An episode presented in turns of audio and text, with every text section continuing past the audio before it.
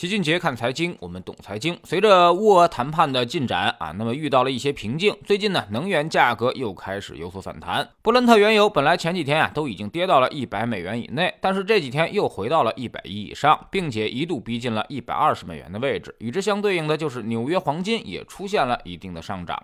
现在国际能源局势是这样的，欧洲呢是比较怂的啊，既想跟着美国后面摇旗呐喊，但是又无力承受俄罗斯的能源退出对他们的影响。所以就在跟俄罗斯商量啊，您看我其他的地方制裁您，原油和天然气不制裁行不行呢？这就让俄罗斯人士啊笑掉了大牙啊。那么也知道了欧洲这些家伙的命门所在，所以现在俄方就很坚定，要买我们的天然气没问题，用卢布来结算。而且为了逼迫欧洲这些国家尽快做出决定，俄罗斯已经关闭了一条石油运输管道。这条管道每天运输的原油量在一百万桶左右，约占全球海运贸易原油的百分之二点五。所以这一下就让欧洲的能源产生了巨大的缺口啊，那么油价也就应声而涨，一下又拉升了十几美元。就目前来看啊，最为难的恐怕还是欧洲，美国是得罪不起的，但没有俄罗斯的原油和天然气，自己的能源也是在短期之内肯定会出问题，所以他们左右为难。至于为啥非得用卢布结算啊，这就是俄罗斯人。要摆脱 SWIFT 系统对自己的限制，你美国不是要把我踢出去吗？那我就彻底不用美元了，这样可以增加卢布的使用场景，避免本币在西方的制裁之下发生大的崩溃。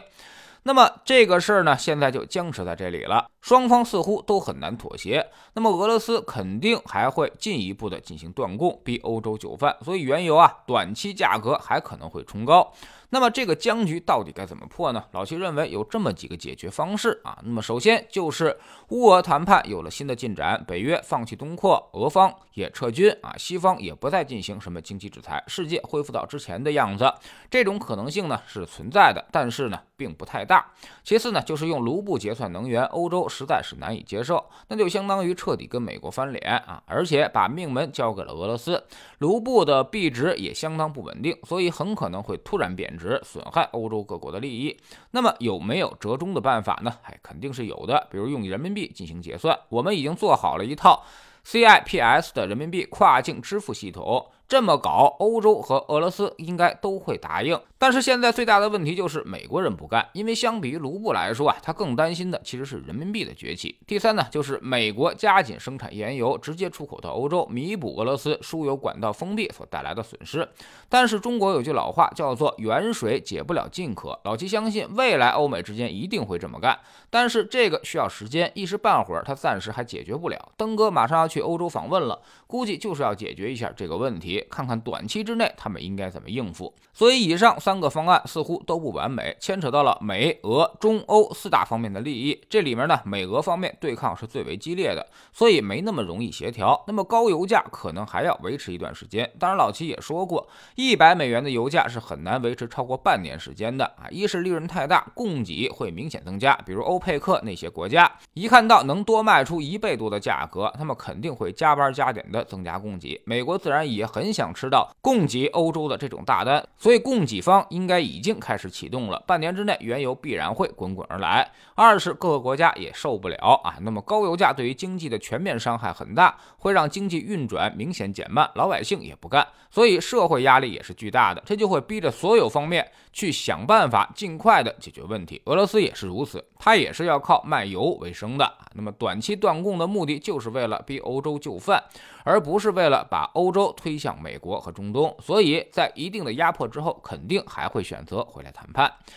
所以呢，还是坚持我们原来的判断啊。那么原油没有什么好的投资机会了，高油价看似来势汹汹，很多西方投行也都给到了两百美元的预测。但是呢，这些都是障眼法，油价脉冲式的走高很可能会出现，但是它一定会站不稳的。比如之前冲击一百四十美元，也就冲了一天，立马就掉下来了。未来也是如此，偶尔可能会冲一下，但是中长期来看，它一定是回落的。今年油价很可能还会回到六十到七十美元这个标准的。价值区间，所以现在不能再去碰原油和大宗商品相关的基金了，已经是末日狂欢，小心你高位接盘。这么高的位置，再加上大宗商品特有的换仓成本，一旦你在这里被套，那么可能就是永久的损失了。